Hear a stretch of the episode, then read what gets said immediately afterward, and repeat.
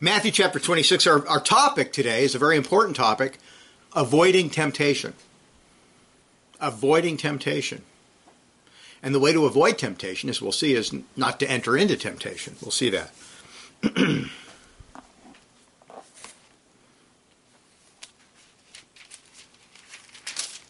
and um, I'm going to begin reading it. Uh, verse 36. Then Jesus came and said to them, came to a place called Gethsemane and said to his disciples, Sit here while I go and pray over there. And he took with him Peter and the two sons of Zebedee, that's James and John, and he began to be sorrowful and deeply distressed. And he said to them, My soul is exceedingly sorrowful, even to, even to death. Stay here and watch with me. and he went a little farther, fell on his face, and prayed, saying, O my Father, if it is possible, let this cup pass from me. Nevertheless, not as I will, but as you will. Then he came to his disciples and found them sleeping and said to Peter, What? You could not watch with me one hour? Watch and pray, lest you enter into temptation. The spirit indeed is willing, but the flesh is weak. And we'll stop there. One of the striking things about our, uh, about our Lord is his love and concern for his disciples. Three times as he is suffering in the garden, and he's praying and watching himself, he goes to his disciples to admonish them to watch and pray with him. Now, think about this. If you're on your deathbed and you have your adult children come with you, what are you going to say to them right before you die? You, you, know, spiritually, you're concerned about their welfare spiritually. Well, Jesus is about to be betrayed, literally within an hour or so, and he's about to go to the, the cross. And this is really his last imperative in teaching to them. And this is what he says. Verse 41 Watch and pray lest you enter into temptation. The spirit is indeed willing, but the flesh is weak. As we examine this text, there are, a number of things that we need to consider. Number one, how do these imperatives apply to the disciples in the immediate context? Number two, why is watching and praying necessary for the Christian? Number three, what does it mean to enter into temptation? And number four, what are some specific things that Scripture requires us to watch and be on guard for? And number five, how, why and how is prayer connected to watching and fighting against temptation? Now, I don't know if we're going to get to all these this morning. We might have to deal with some of this later. Number one, the commands here, the imperatives, are in the present continuous tense. Keep on watching. Keep on praying. It's to be an attitude of the Christian.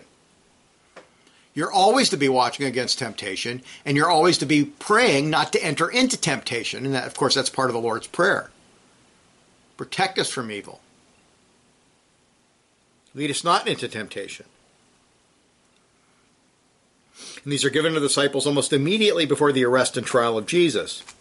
During this time of bold persecution, the disciples could be placed uh, in situations where they would be strongly tempted to deny the Savior in order to save their own souls. And we know what's going to happen with Peter. In fact, at the arrest of Jesus, and this is verse 56 to 26, all the disciples forsook him and fled. They got out of Dodge. They were afraid. And a little later, Peter will deny Christ three times. Verses 69 to 75. Interestingly, our Lord told the apostles of the Last Supper only a few hours before that, in accordance with prophecy, all of you will be made to stumble because of me this night.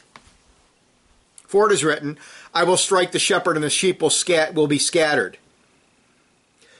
and that's also in Mark 14:27 and of course uh, 26:31 of Matthew. Jesus also told Peter of his coming threefold denial Mark 14:30 and Matthew 26:34. Therefore we must view these imperatives as warnings to be spiritually on guard and pray for God's assistance not to betray the Son of God at this crucial hour. That's the immediate context. Now, obviously, it has a broader context. Christ's warning has to do with the temptation to abandon the cause of the kingdom of God, to backslide, and move toward apostasy. Watch, pray, Don't let this happen to you. Be on guard. Jesus, who had been successfully waging war against the kingdom of Satan, for example, Mark 1 7 8 and 327, where by inferences Jesus is understood as the one stronger than the strong man Satan, now anticipates a fearful counteroffensive. The Savior repeatedly warned his disciples because of their beha- behavior um, that they do not truly understand the great spiritual danger they are about to face. They should be watching and praying instead of sleeping. And of course, we know that first generation of Christians was a time of special persecution and a time of special opposition by Satan. The persecution of Christians didn't end in the Roman Empire for another 250 years. And then it briefly came back with Justin, uh, Justin the Apostate, or whatever his name was. Now, uh, what is particularly interesting regarding our Lord's warning is that it proves the full responsibility of secondary agencies in God's providential dealings with men. Now, Jesus obviously knew of the prophecies about the coming failure of the apostles, for he quotes Zechariah 13:7 at the Holy Supper. He also had just prophesied in amazing detail the fall of Peter. He does everything he can to lift the apostles out of their spiritual stupor and prepare them for the coming conflict. He knew what sore temptations were about to assail them, so he would have them doubly armed by watching unto prayer. So that's the immediate context. Number two, after our Lord commanded his disciples to watch and pray, he gives us a distinct reason why such spiritual exercises are necessary. Christ says, The spirit indeed is willing, but the flesh is weak. Matthew 26, 41, Mark 13, uh, 14, 38. Now, by spirit, Jesus simply means the human spirit, soul, or mind of the disciples the disciples in their hearts were willing to do their duty. They wanted to watch and pray with the Savior, and they even expressed a willingness to die if necessary. Matthew 26, 35 and Mark 14, 31. Thus, in his explanation of the disciples' failure to watch, Christ gives them the praise of willingness in order that their weakness may not throw them into despair. Yet he urges them to prayer because they are not sufficiently endued with the power of the Holy Spirit. our Lord corrects these erring disciples graciously and gently as a loving father does his own children. Now, this, admon- this admonition should not be viewed as an excuse for failure, but rather as a reason for diligence. And Paul talks about this in Romans 7. If, if we could press a button and never sin ever again, all of us would press it immediately with authority we would do so immediately. But we have to battle the flesh. The term flesh, sarx, in this context, is viewed by most commentators as not simply the fleshly part of man, but as the whole nature of man weakened by the fall. flesh is here meant is a human nature considered from the aspect of its frailty and needs both physical and psychical. So Jesus' warning includes the disciples' physical weaknesses, mental exhaustion, and emotional strain that caused them to fall asleep. Now, interestingly, the term flesh in Scripture is often used to describe the frailty and weakness of men and animals in contrast to God, who is powerful and unchanging. Now, the Egyptians, for example, this is Isaiah 31 3. Now, the Egyptians are men and not God, and their horses are flesh and not spirit. Here's another one, Jeremiah 17:5. Cursed is the man who trusts a man and makes flesh his strength. The question that naturally arises regarding the term flesh or sarx is Does this term in this context merely refer to the flesh as weakened by the fall, human weakness? Excuse me. In a non moral sense, or does it have the meaning we often so find in Paul's epistles that the term flesh, sarx, refers to a sinful pollution or corruption of human nature as a result of the fall. According to Paul, flesh is the seat of sinful lusts which wage war against the spirit. The apostle warns believers in Romans 7 about the sin that dwells in us, verse 17. The flesh, verse 18, or lust, verses 8, 7 to 8. The law of sin in our members, verse 23. He says that our corrupt nature, our sinful inclinations, draw us towards the evil, what is evil, and wars against the law of our minds, verse 29. In our mind that is informed by Scripture, we know what the truth is. We know what we ought to be doing, and we want to obey that. But because of the weakness of our flesh, our sinful flesh, we often find ourselves doing things that we hate. Paul talks about that in Romans 7. We don't want to do them, and yet we end up doing them at times.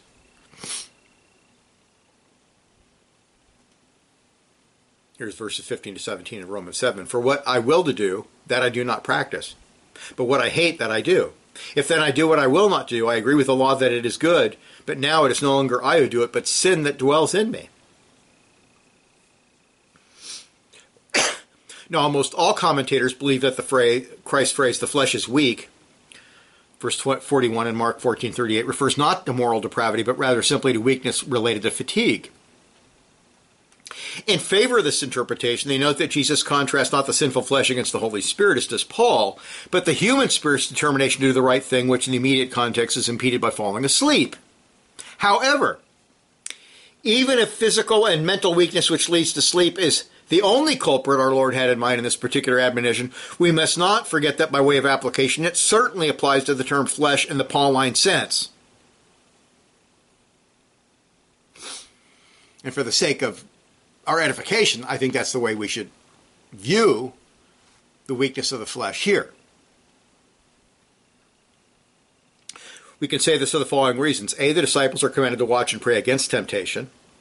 The threat they face is a failure to endure in a time of trial. Therefore, just as the command to stay alert and watch has clear spiritual connotations, that is, they are not just uh, physically but also spiritually alert. They're, they're to be physically and spiritually alert. The weakness of the flesh that leads to the slumber does, does also. Indeed, sleeping becomes a metaphor in the New Testament for giving into the sinful flesh and leading a wicked lifestyle. 1 Thessalonians 5, 6 to 7, and also Ephesians 5.14. Therefore let us not sleep as others do, but let us watch and be sober. So yeah, they were physically tired. Yes, they were falling asleep. It was late. But clearly it's a metaphor for spiritual alertness and spiritual stupor and then B. The greatest impediment to our spiritual faithfulness is not the desire for physical sleep, but our fleshly natures. Because of the remaining effects of the fall upon us, spiritual exercises are often laborious and difficult. Our spirits are willing, but we are constantly find ourselves swimming upstream against our own carnal desires. The unregenerate man experiences no struggle because he happily flow, follows his own fallen inclinations. He, uh, so to speak, swims downstream, following his sinful flesh. He gladly swims down the stream of his own lusts, but we struggle against the stream of our carnal nature. Paul warned us regarding this conflict in Galatians 5:17. For the flesh lusts or sets its desires against the spirit and the spirit against the flesh, and these are contrary to one another, so that you do not do the things that you wish.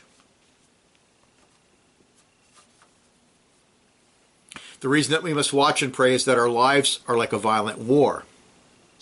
The reason that watching and praying is so important and necessary to the Christian life is because we are in a continual lifelong struggle with the flesh, the body of sin, or the old man, which represents all the corrupt principles, propensities, lusts, and passions of our fallen nature. If we didn't have to deal with that, being a Christian would be the easiest thing in the world. But it's a constant struggle your whole life. And number three,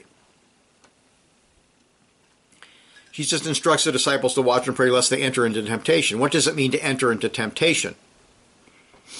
And this is a great focus of what we're going to discuss. In order to answer this question properly, we need to consider A, the meaning of the Greek word for temptation, B, what entering into temptation does not mean, C, biblical expressions that describe entering temptation, and D, the meaning and expression in the context of our Lord's instructions. The Greek word for temptation the noun is peirasmon, or the verb peirazein, have two different yet related meanings.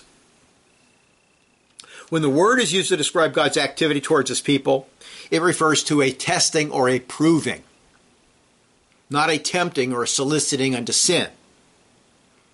God doesn't tempt man into sin, James says. Let no one say when he is tempted, I am tempted by God, for God cannot be tempted by evil, nor does he tempt anyone. James 1.13. In the Greek translation of the Old Testament, Deuteronomy 8 2 and 16 use the same Greek word to describe Israel's period of testing in the wilderness. It was a test. God wanted them to obey, it was for their good. Moses' covenant renewal preaching in Deuteronomy chapters 1 through 11 presents the wilderness wanderings as a time of testing to prepare the covenant people for na- nationhood in Canaan.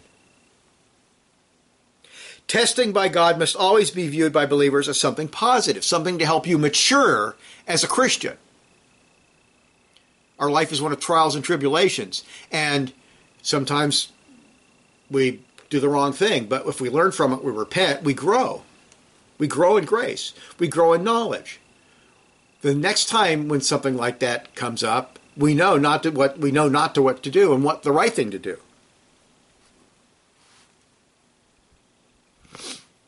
Jehovah sends us trials and tests to mature us, to cause us to grow in sanctification. In Genesis 22, God tested Abraham in order to show the genuineness of his faith and help bring it toward perfection. We're taught that explicitly, of course, that's uh, Genesis 22, 1 to 18, but we're taught that explicitly in James 2, 21 to 23. Was it a struggle for Abraham? Yes. But he endured the test. He obeyed the word of God. And he was sanctified. Now, the word peirasmon in its purely negative sense refers to a direct and actual solicitation to do evil.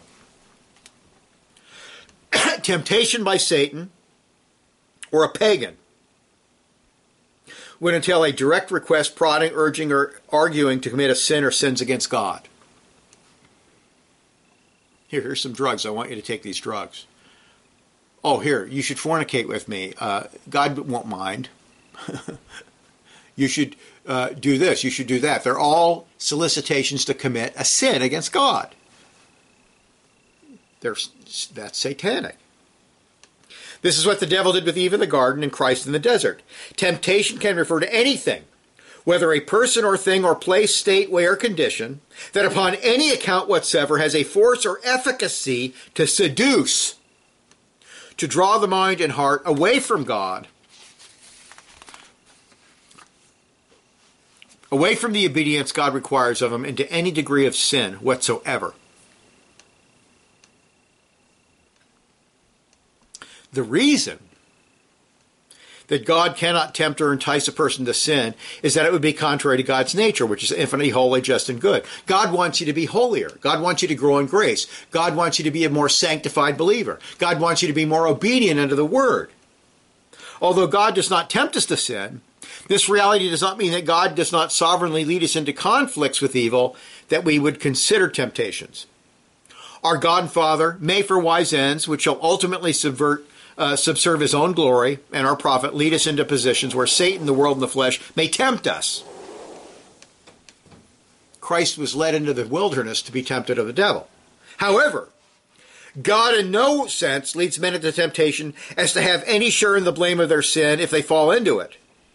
The devil tempts men that he may ruin them. God tries men or tests men and puts them where Satan may try them, but he leads them into temptation for probation that the chaff may be sifted from the wheat, that the dross may be separated from the fine gold. And you're led into a more obedient, holy lifestyle. As you mature and your faith is tested, your faith becomes more solid and more reliable. Now, some may argue the terms trial or test as opposed to temptation are words without a real distinction. While these words are obviously closely related, it's important that we should uphold the distinction that Scripture makes between God's testing a person and the devil tempting someone. This distinction upholds God's nature and character, preserves his absolute sovereignty, and explains how we can pray, Lead us not into temptation, Matthew 6 9. The Pelagian or crass Arminian, who argues that God has no control over evil actions whatsoever, if consistent, could not even pray the Lord's Prayer. God is sovereign over all affairs, even bad things that happen. However, God does not directly tempt anyone to sin, nor is he in any way responsible for evil. We are valid secondary agents. If you sin, it's your fault.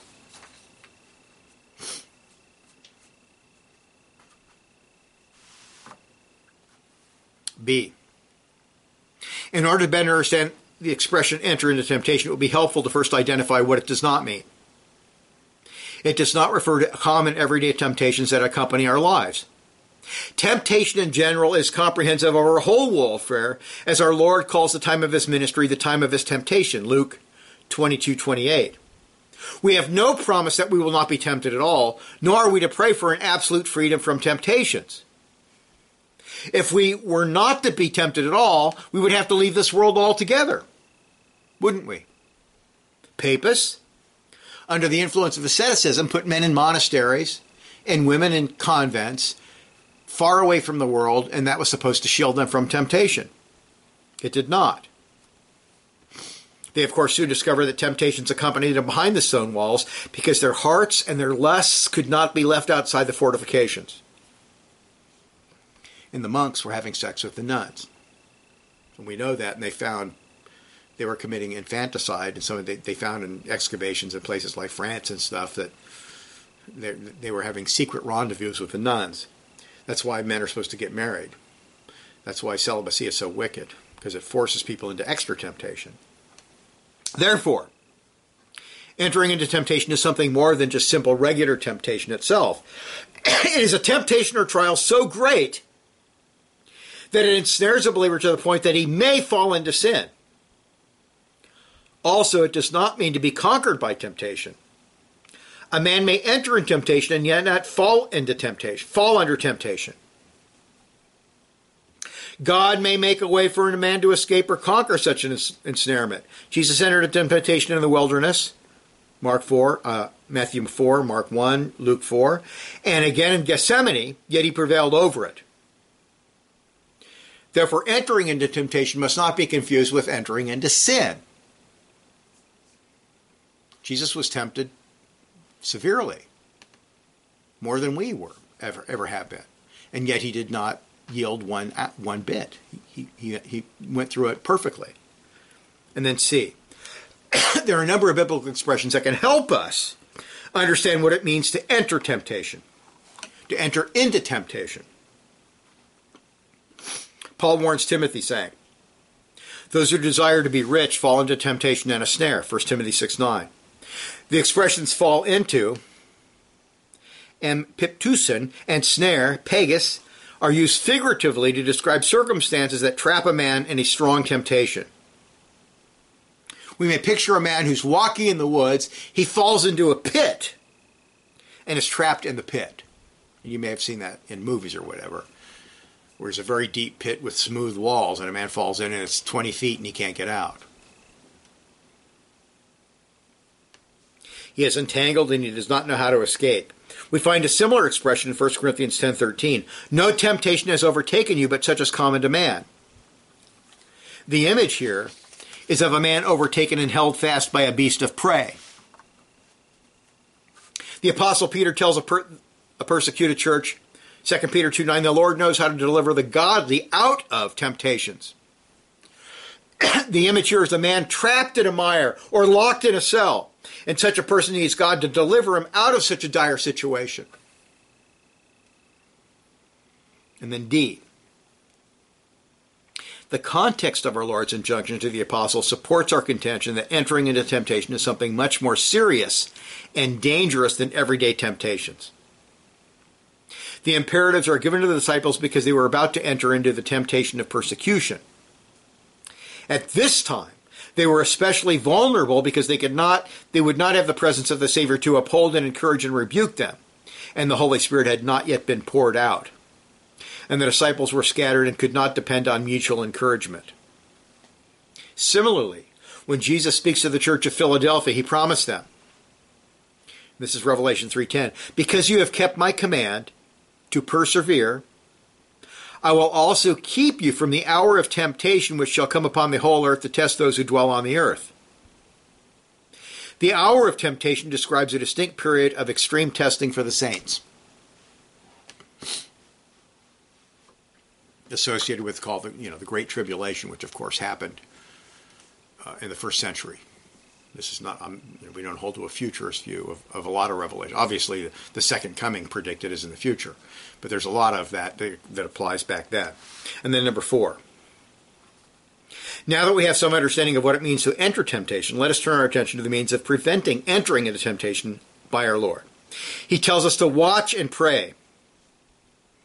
These imperatives, biblically defined, comprise the whole duty for a believer's preservation from temptation. It is our great duty as Christians to be very diligent in these two injunctions so that we will not fall into temptation. If we are not diligent, we will enter in temptation, and entering into temptation is the path that can lead to, that will lead to sin, backsliding, and even apostasy. So Jesus knew the very dangerous nature of falling into temptation. For one of the subjects that he gave us for our daily pleading with God is lead us not into temptation, but deliver us from evil. Matthew 6:13. So we are to pray that God would deliver us from the evil that accompanies our entering into temptation. Although these two imperatives are interrelated and interdependent, we'll consider each command in turn for the sake of organization and clarity. Well, let's look at the first imperative. Keep on watching. Keep on watching. As we turn our attention to the duty to watch, we need to emphasize from the start that success in this endeavor is dependent on a solid knowledge of the sacred scriptures. Only by knowing God's Word can we understand what our own temptations and weaknesses are. The Word of God is the mirror that shows us who we really are. Some men may have this tendency, some may have that tendency. Some people are never tempted by drink, are never tempted by drugs. Others are. Some men are not, don't have a big problem with lust. Others are. So you need to know the Word of God, be able to look at it as looking in a mirror to know yourself and what you what is your particular problem areas. God's Word tells us our weaknesses, gives us examples of saints and apostates who have failed in this area, and warns us about circumstances in life that lead us into temptation. Therefore, when we stand on our watchtower, the Bible must be our light and lens to illuminate and focus our hearts upon all that may assail us. Solomon says, Proverbs 4:23, "Keep your heart with all diligence, for out of it are the issues of life." Keep it with all keepings. Keep it from getting evil as the garden is kept. Keep it from doing evil as the sea is kept at bay from the Netherlands. Keep it with the keeping of heaven above and the earth beneath. God's keeping be spoken in prayer and man's keeping applied in watchful effort. You have to know your weaknesses. You have to know scripture to know your weaknesses. You have to know what God wants of you. You you have to know that from scripture. So by watching, you're not simply watching what's around you, but you're watching it through the lens of sacred scripture. The true principle on which effectual restraint can be put upon the issues of life is indicated in verse 21. Keep my words in the midst of thine heart. And that's why I, it's highly recommended. Whatever your problem area is, whether you used to be a drunkard or whether you used to be a fornicator or whatever it was, write down the specific passages in Scripture that deal with that problem on cards and memorize them and then when you're and put them in your pocket when you're tempted. You're working out at the gym and some beautiful blonde comes up to you and asks you to go have a drink or something. You whip out the card and you read it. Or you have it in your mind and you recite it to yourself. Our watching must be applied to a number of different areas. Number one, watching must involve a continuous, careful, and close examination of our own hearts. Many professing Christians enter into temptation because they fail to consider the weakness of their own hearts. We've already briefly considered the corruption of our natures that all Christians must contend with, the sinful flesh. It is for this reason that Solomon says, He who trusts in his own heart is a fool. Proverbs 28 26. And of course, 3 5. Trust in the Lord with all your heart, lean not on your own understanding. Jeremiah says, 17:9, the heart is deceitful above all things and desperately wicked. Who can know it? Look at our pagan culture around us. The wicked heart justifies every sin under the sun. You want to pretend you're a woman? Oh, well, that's fine. You want to be a homo? That's fine. Everything is justified through the deceitful heart, the wicked heart that doesn't submit to the Word of God. Our hearts cannot be trusted, therefore we must diligently they must be diligently watched. John Owen says this. If a castle or fort be never so strong and well fortified, yet if there is a treacherous party within it that is ready to betray it, on, on every opportunity, there is no preserving it from the enemy. There are traitors in our hearts ready to take part, to close and side with every temptation, and to give up all to them, yea, to solicit and bribe temptations of the work, as traitors incite an enemy. End of quote. So we must understand that watching against temptation always occurs on two different levels, one inward, the other outward. know thyself, know thy heart, know your weaknesses, know your inclinations toward evil. What was a problem in your past that may that you may be tempted by? Know them. And there are a number of areas that we must carefully watch in our own hearts. First, we must carefully watch our emotions and attitudes.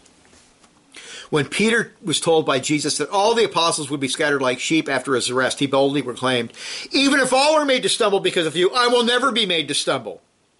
Matthew 26, 33, Mark 14, 29, Luke 22, 33, John 13, 37. The apostle had supreme confidence in his heart. Instead of boasting, he should have been praying. The Bible says when pride comes, then comes shame. Proverbs 11, 2. 16, Proverbs 16, 18, pride goes before destruction and a haughty spirit before a fall. We're not to have pride. We're not to trust ourselves. We're not to be overconfident. What does that lead to? It leads to carelessness. It leads to carelessness. We don't trust ourselves. You don't enter into temptation. Why? Because you can't trust yourself.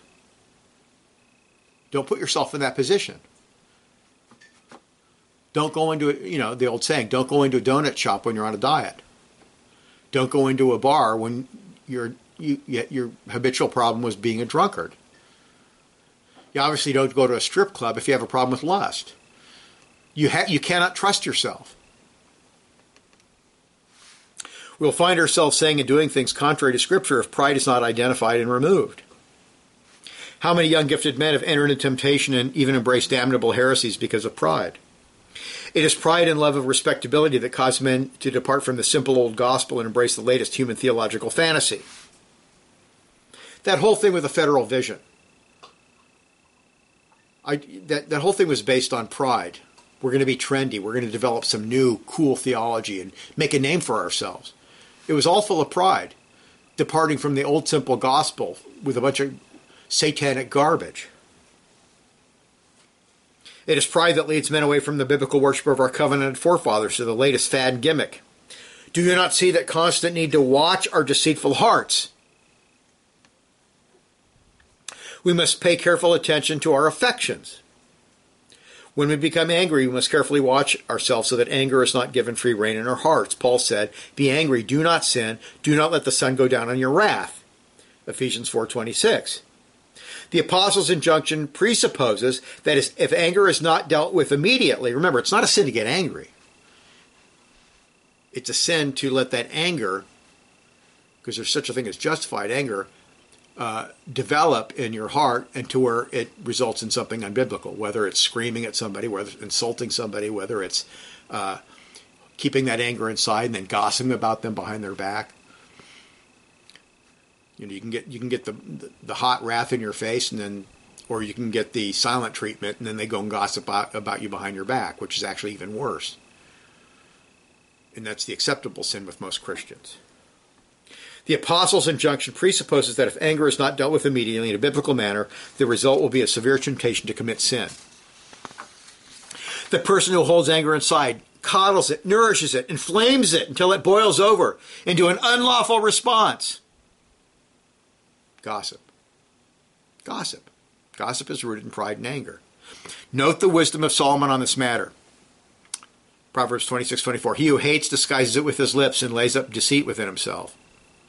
Proverbs 25 28. Whoever has no rule over his own spirit is like a city broken down without walls. What's so sickening about gossip is people appeal to piety and holiness. Oh, uh, I, I want you to pray for so and so, we need to care about him because he's he's involved in this sin. It's always disguised with piety and it's wickedness. Second, we must carefully watch against self deception. People enter temptation when they lie to themselves regarding their condition, behavior, motives, or corruptions. Many people enter into temptation voluntarily by rationalizing away the truth of Scripture and godly counsel.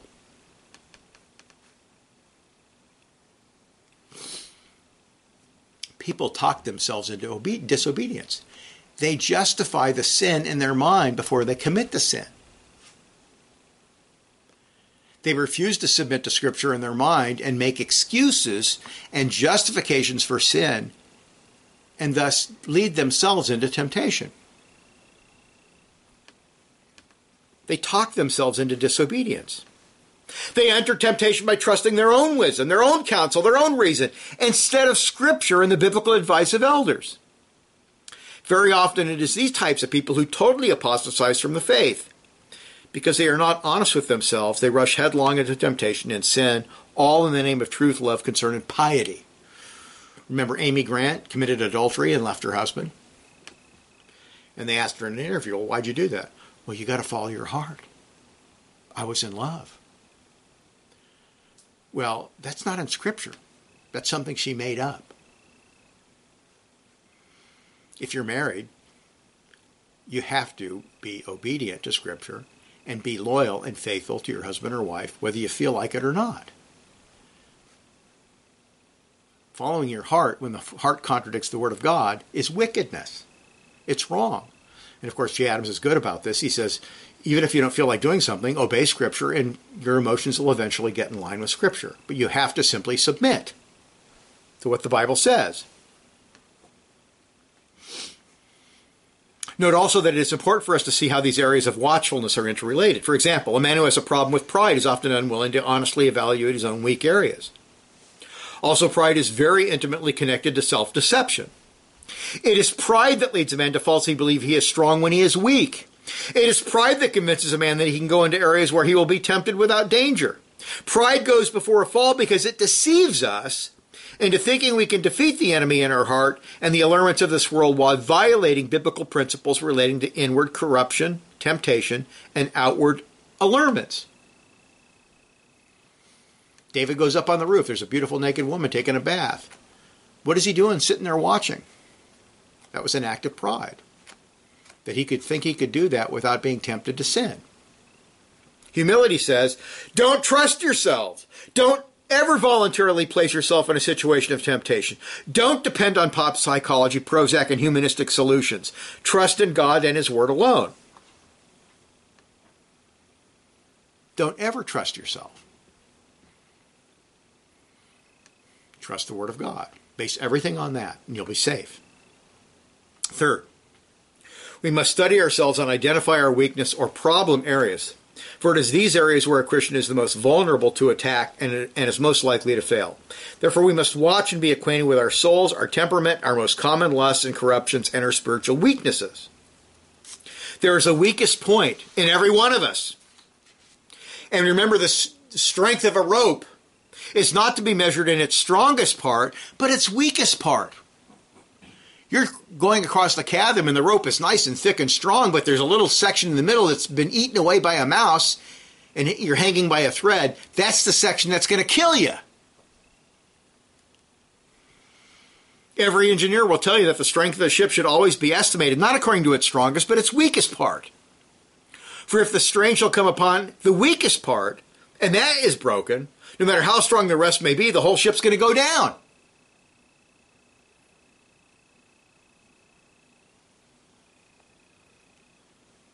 The French had the Maginot Line to keep out the Germans in 1940, but the Germans simply attacked through the Ardennes forest where there were no fortifications. Virtually no heavy armor and only small amounts of troops. And we know the result. France was defeated in six weeks. Satan's not going to attack your strong areas. He's going to attack your weak areas. He's not an idiot. He's been doing this for thousands of years. Oh, there's Joe over there. Joe has a problem with booze. let's see if I can get Joe to go to the Christmas party at work where booze is flowing freely and everybody's getting drunk. Satan attacks the weak areas. And once we identify our weakest areas, then we must carefully watch them while we build up our spiritual fortifications in that specific area. For example, if a person has a problem with anger and lashes out against others, he should memorize passages of scripture about anger and repeatedly practice a biblical response.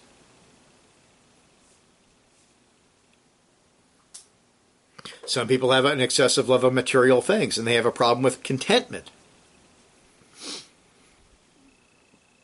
One of the things I like to do, I like crime shows, you know, real crime shows, not fake ones. And uh, I see a number of situations where, for example, a woman will have a problem with uh, material things and it'll lead her to commit fraud and steal. And then to cover up the fraud and the stealing, she commits murder. You see, one trap leads to another.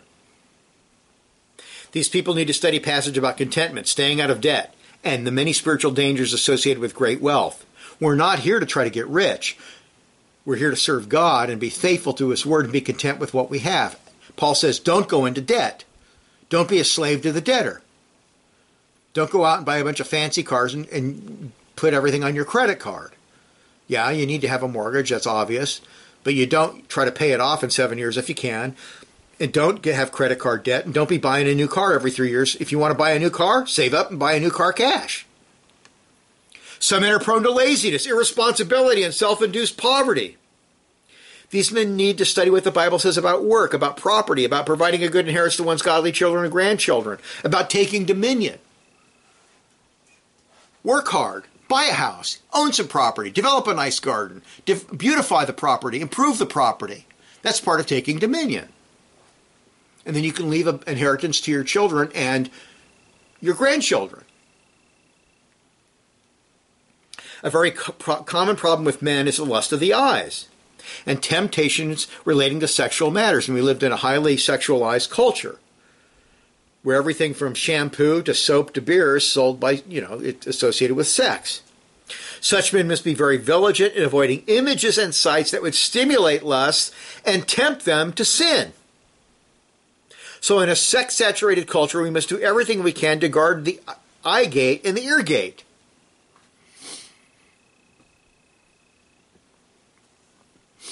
If you know, if you know there's going to be naked chicks in a movie or something, you shouldn't go to that movie. Why, why would you want to do that? Why would you want to tempt yourself? And then, two, we must be on guard regarding external causes of temptation. In other words, to the best of our ability, we need to control our environment. This point is exceptionally obvious, yet professing Christians violate it all the time. For example, young believers who would loudly proclaim their strong opposition to fornication in our culture often engage in the modern pagan practice of non chaperone dating. By doing so, they are placing themselves in a situation of temptation. The results of this practice are often seen in uh, various polls of evangelicals, where like 80 some percent of young evangelicals are having sex before marriage. I think it's 82, 85 percent, which is not that different than the population of the pagans around us. Now, why are they doing that? Well, they're placing themselves in a situation of temptation. Now, you may say, I would never do that. But you get in a car with a beautiful woman and you start necking with her, and you're going to do things that you normally wouldn't do because you're purposely placing yourself in a situation of temptation. The practice of having a chaperone, the practice of always meeting in public, the practice of never going to a private place where nobody's around and you can do whatever you want. You don't trust yourself. If you trust yourself in those situations, that's pride. Pride goes before a fall. And you can get a, a man or a woman who is a very dedicated professing Christian, and you put them in a situation where they're hot and heavy, and they're going to end up doing things that they're going to regret. Don't place yourself in that situation. Guarding against external temptation has a number of different aspects. First, we must watch and be alert against every circumstance that may provoke or stimulate sinful thoughts, words, or actions. If you have a prior pattern of drinking alcoholic beverages to excess, then obviously you need to avoid bars, taverns, pubs, or parties that will tempt you to drink.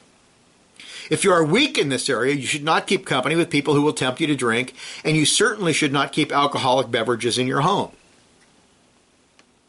Now, well, 40 years ago, over 40 years ago, 43 years ago, I was into drugs and booze and everything, getting drunk all the time and taking all kinds of drugs. You, and the only way I could really stay away from that and get out of that was to completely just every old friend I had, they're gone. Immediately gone. Because they're going to stick a joint in your face. They're going to offer you drugs. They're going to offer you a line of cocaine. Now, even when I go visit relatives and I, I go jam with like old bandmates from the 70s, every time I go, hey, Brian, uh, they're smoking weed. Hey, you know, it's not a sin, man. If God made it, it's a natural plant. Here, have some pot. Now, fortunately, it's been so long, I'm not really tempted by that. But back in the day, I'd have to just completely stay away from those people because I would be tempted. If you have problems with sexual lust, then you must not visit magazine shops or video stores that sell or rent pornography. And of course, nowadays it's everywhere. This means that you don't even walk in the door. For the moment you do, you have placed yourself into temptation. Rather, for the cable channels that carry lascivious programming must be totally avoided. A lot of these cable programs, like HBO, I don't know if they still do it, but in the old days, it you know past two in the morning they'd have their dirty movies on. Well, if that's a temptation, don't get HBO. Don't get it. If you don't have it, you won't be tempted. Or you at least you won't enter into temptation. If you're tempted by internet pornography, which is rampant among professing Christian men, then you must either get rid of your computer or put it in a public area in your home and have excellent filters installed that access the lewd websites. It's impossible. You don't trust yourself. You stop the ungodly images before you backslide and become ensnared. A man may not be led where the sparks are flying if he knows that his breast is made out of gunpowder. If I have a heart like a bombshell ready to explode at every moment, I may well pray that I would be kept from the fire, lest my heart destroy me. You cannot trust yourselves. We are fallen creatures, even regenerate. Even, even though we're regenerate, even though we possess the Holy Spirit, you cannot trust yourself because of the sinful flesh. That's a fact. we must imitate Job, who made a covenant with his eyes, not even to stare at beautiful young women. This godly patriarch was scrupulous in avoiding all the occasions of temptation. Job understood that the eyes are often the first instrument of sin. Therefore, he made an agreement with himself to avoid temptation. He planned ahead of time and made strict rules that even extended to his thought life. Okay, if you have a problem with lust, you don't go to the college campus so you can sit on the park bench in August and watch the girls walk by with their PE shorts that are two sizes too small. You just don't do that. It's not wise. He took steps to avoid not only just the outward act of adultery, but also the impure imaginations and desires that are the roots of uncleanness. When Peter describes false teachers that plague the church, he says that they indulge the flesh and corrupt desires, having eyes full of adultery. 1 Peter 2 10 and 14. In our perverse culture where sexual images permeate the visible, the visible media, where many women dress like prostitutes with their tattoos and their belly button rings, where sex is used to tell everything from cars to beer to shampoo, we must watch by making non negotiable rules that help us avoid temptation. As Paul says, Romans 13, 14. Put on the Lord Jesus Christ and make no provision for the flesh to fulfill the lust thereof. You don't hang out with pagans. You hang out with solid, godly people. So you don't enter into temptation. Easy, this is a saying we used to have back when I was in high school, and it still applies to today. Easy rhymes with sleazy. You don't hang out with a bunch of whores. In pagan women. Nowadays, most pagan women are whores. Virgins are few and far between. Easy rhymes with sleazy. Use your wisdom. We must put on Christ in our everyday life and do everything we can to deprive sin of an opportunity. Second, we must be on guard against keeping company with anyone who would lead us into temptation. The Bible repeatedly warns us that evil company, that is making friends and hanging out with pagans or even hypocritical Christians, is a corrupting force on the covenant people.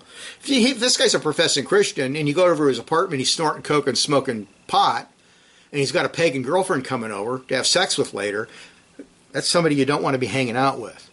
Paul says not even to eat lunch with such a person. They're obviously deceived. Paul says, "Do not be deceived. Bad company corrupts good morals." 1 Corinthians 15:33. Keeping company with evil companions has a corrupting influence on our attitudes and behavior. Interestingly, the apostles' injunction comes in the middle of an argument against professing Christians who are denying the resurrection from the dead. Even fellowshipping with people who have heretical doctrine can have dire consequences. Many, many years ago, this is oh, like 30 years ago, I knew of a pastor, lived in Colorado, and his wife was hanging out at the gym. She lost weight, she got really hot, hanging out at the gym, talking to all these pagan men at the gym. Now, she should have gone to the gym with her husband. She shouldn't have gone by herself. And what she do? She ran off with one of the guys from the gym and divorced her husband. She entered into temptation. All these hot young guys who are pagans are complimenting her and asking her out to lunch and all this, and she gave in. Therefore, Paul warned the Ephesian elders to watch out for false teachers. For among yourselves men will rise up speaking perverse things to draw away the disciples after themselves. Therefore, watch. And remember that for three years I did not cease to warn everyone night and day with tears. Acts 20, 30 to 31. So this applies to heresy, which of course Paul in, uh, I think it's Galatians, calls heresy a sin of the flesh. You know, today we're told, well, doctrine's not important. People are important. We don't care about doctrine. Well, Paul says heresy, he puts it right up there with fornication and adultery. It's a sin of the flesh. So you've got to be on guard against who you hang out with as far as doctrine goes as well. You don't hang out and make friends and fellowship with people who are heretics. You just don't do it. You know, Roman Catholics, Eastern Orthodox, Pelagians, Arminians, semi Pelagians, Federal Visionists.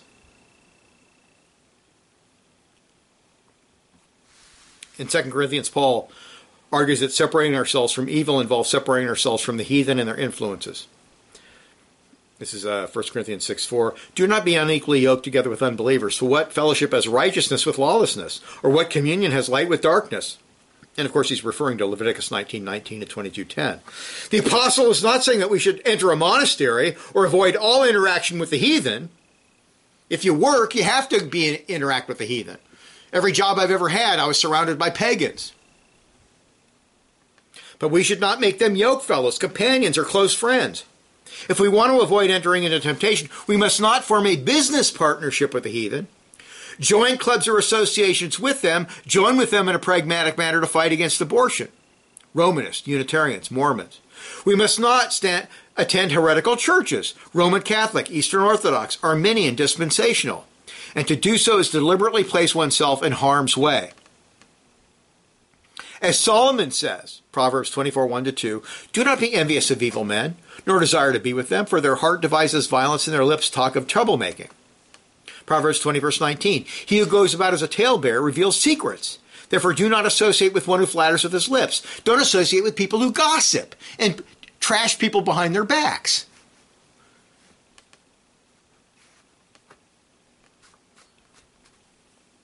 Now, obviously, if you're 70 years old and you're a rock solid Christian and you're in an Arminian church, it's not it's going to be like pebbles bouncing off granite. But some young professing Christian going into some church hearing all kinds of crazy heresy. I've seen a lot of people fall away. I've seen people who were theonomists who joined the Roman Catholic Church. I've seen people who were Steelites who joined the Eastern Orthodox Church and the Roman Catholic Church. I've seen Presbyterians join the Roman Catholic Church. Be careful. Watch and pray. 1 tells us how companionship with the wicked can lead to the three degrees of departure from God. Verses 1 to 2. Blessed is the man who walks not in the counsel of the ungodly, nor stands in the path of sinners, nor sits in the seat of the scornful. But his delight is in the law of the Lord, and in his law he meditates day and night. Note that the person is corrupted by accepting the advice of unbelievers. Then the rebellion progresses as that person now leads a lifestyle in accord with the heathen. Then finally, they become the most obstinate and scandalous of sinners. They are scoffers. Francis Schaeffer's son, Frankie Schaeffer, first started having doubts about the Reformed faith, and then he become he joined the Eastern Orthodox Church. And so he sat himself down with a bunch of heretics. And then, of course, from the Eastern Orthodox Church, he became a political liberal, uh, pro abortion, you name it. He followed that path of digression into total apostasy and wickedness. Don't do it. Don't do it. Don't trust yourself. They end up mocking the truth in the way of righteousness. They trample the cross underfoot as apostates. How many Christian parents have put their children into temptation by putting them into a state school or a secular university? The rate of apostasy for the children of evangelical evangelicals in America is over 70%. It's shocking, according to a poll by Gallup so many go apostate in high school, and then a whole bunch more go apostate in pagan's college, where they're taught how great fornication is and how great homosexuality is and how Christianity is a myth. And they all make fun of the flood of Noah and they all make fun of the Genesis account because they're fools. They're idiots. We must watch against temptation if we want to persevere. He who walks with the wise will be wise but the companion of fools shall be destroyed. Proverbs 13:20. I think we're going to stop there. I've got enough. We'll come back in the afternoon and and uh, go through this. Well, let me do one more. Third, we must watch for providential conditions beyond our control and prepare our hearts to meet them. There are a number of things in life that are beyond our control that may lead us into temptation such as calamity, financial catastrophe, disease, persecution, unexpected riches, a spouse who turns out to be an ungodly malcontent, a wicked Christ hating boss, and so on. When Christ commanded the disciples to watch and pray, the immediate context suggests that they were to watch even though the coming events were outside their sphere of influence. That is why watching is frequently linked to, linked to prayer. You don't always know what's going to happen.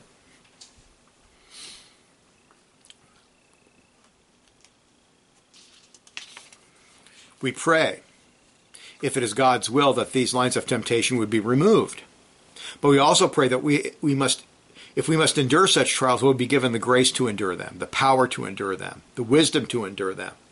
The fact that Jesus told the disciples to watch under their uncontrolled, uh, their uncontrollable circumstances means that watching also has the sense of being spiritually prepared to deal with all situations that may arise. And Paul used a similar term in 1 Corinthians. Watch. This is 16:13. Watch. Stand fast in the faith. Be brave. Be strong. Here, watching is coupled with standing fast. Belief in belief of true Christian doctrine. Be immovable. Stand on the Word of God. Let that be your foundation. Let that be your solid rock to stand upon.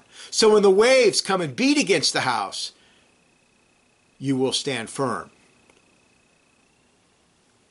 I mean, I know people. I know people that have they've changed their doctrinal positions eight times in the past 20 years. I know a guy who used to be a psalm singing solid Calvinist who now believes in uh, universalism. He's a total heretic, full preterist universalist. Total heretic. His wife converted to Mormonism. Total heretic. In 1 Thessalonians, Paul couples watchfulness with spiritual and ethical sobriety or wakefulness. 5 6. We are not of the night nor of the darkness, therefore let us not sleep as others do, but let us watch and be sober. Also, the many parables and passages in Scripture that teach watchfulness or preparedness for the second coming of Christ essentially teach us to be ready by being faithful to the Word of God. Those who are not watching are not doing the work of the Master, but rather are sleeping. Mark 13, 34 to 37, Matthew 24, 42 and following, 25, 13, 1 Thessalonians 5, 6, Revelation 3, 3 and 16, 5, etc. You don't want the master returning and find you doing something you're not supposed to be doing. The virgins who didn't have their lamps, they didn't have the right amount of oil, they didn't prepare. Now, given all these passages, The watching involves involved for events beyond our control is more offensive than defensive. It obvi- obviously involves a saturation of our minds with Scripture and also a habitual practice of obedience to what the Bible requires. Our Lord put it best with this illustration of the two builders and the two different foundations. He says, this is from uh, Matthew 7 24 to 27. Therefore, whoever hears these sayings of mine and does them, I will like him to a wise man who built his house on the rock, and the rain descended, the floods came, and the wind blew, and beat on that house, and it did not fall, for it was founded on the rock. But everyone who hears these sayings of mine and does not do them will be like a foolish man who built his house on the sand, and the rain descended, the floods came, and the winds blew and beat on that house, and it fell, and great was its fall. You see that flooding in uh, Yellowstone National Park where the rivers come and they wash away the bank, and you see the whole house tumble into the river and go downstream. Well, if that house was on a big giant rock sticking up 50 feet, it wouldn't happen.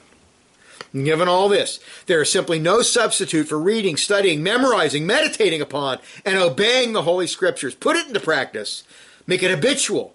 The main reason that many professing Christians in America wilt and fall under pressure is that they don't know the Scriptures, Christian doctrine, or biblical ethics. Beloved, the storms are coming, so watch and pray. Be ready. We live in a totally wicked culture one of the most popular things on YouTube is all these atheists just mocking, and of course comedians too. They mock the Bible, they mock Noah's Ark, they mock the creation account, they make fun of it. That Ricky Gervais guy has all this stuff against the Bible, just simply mocking it. Why? Because he likes to sin. He's a wicked piece of excrement. Is he funny? Yeah, he can be very funny. But that's not going to help him on the day of judgment. He's not going to be able to tell God a joke and get out of going to hell. Watch, pray. We're going to take a break. But uh, this is important stuff. We all need to review this. Know your weak areas. Some people are gluttons. Some people are have a you know they really like drink. Other people like me, yeah, you could. I couldn't care less. I don't even like the feeling of alcohol at all. But some people, it's just you know, put a six pack of beer in the house, and you go, you, you come back and it's gone. I had a guy stay at my house. I had a bunch of beer, really good quality beer. I come back, it's all gone. He drank it in like three days. Know your weaknesses. Let us pray. Father, we thank you for this incredible teaching of our Lord right before he was arrested. We know its importance. We know that most people who profess Christ will fall away and apostatize and go to hell. Oh Lord, we beg you, Lord, the power of your Holy Spirit to control our hearts and bend them to your will. Cause us to love your holy word, to place it in our heart, and to habitually obey it. Yes, we do sin. Cause us to recognize when we sin, when we do fall, and to repent, to die daily, and confess our sins before you, and then get back up and dust ourselves off and continue to serve your kingdom. Help us be obedient give us a desire to learn your holy word so that we will do everything in accordance with it. In Jesus' name, amen.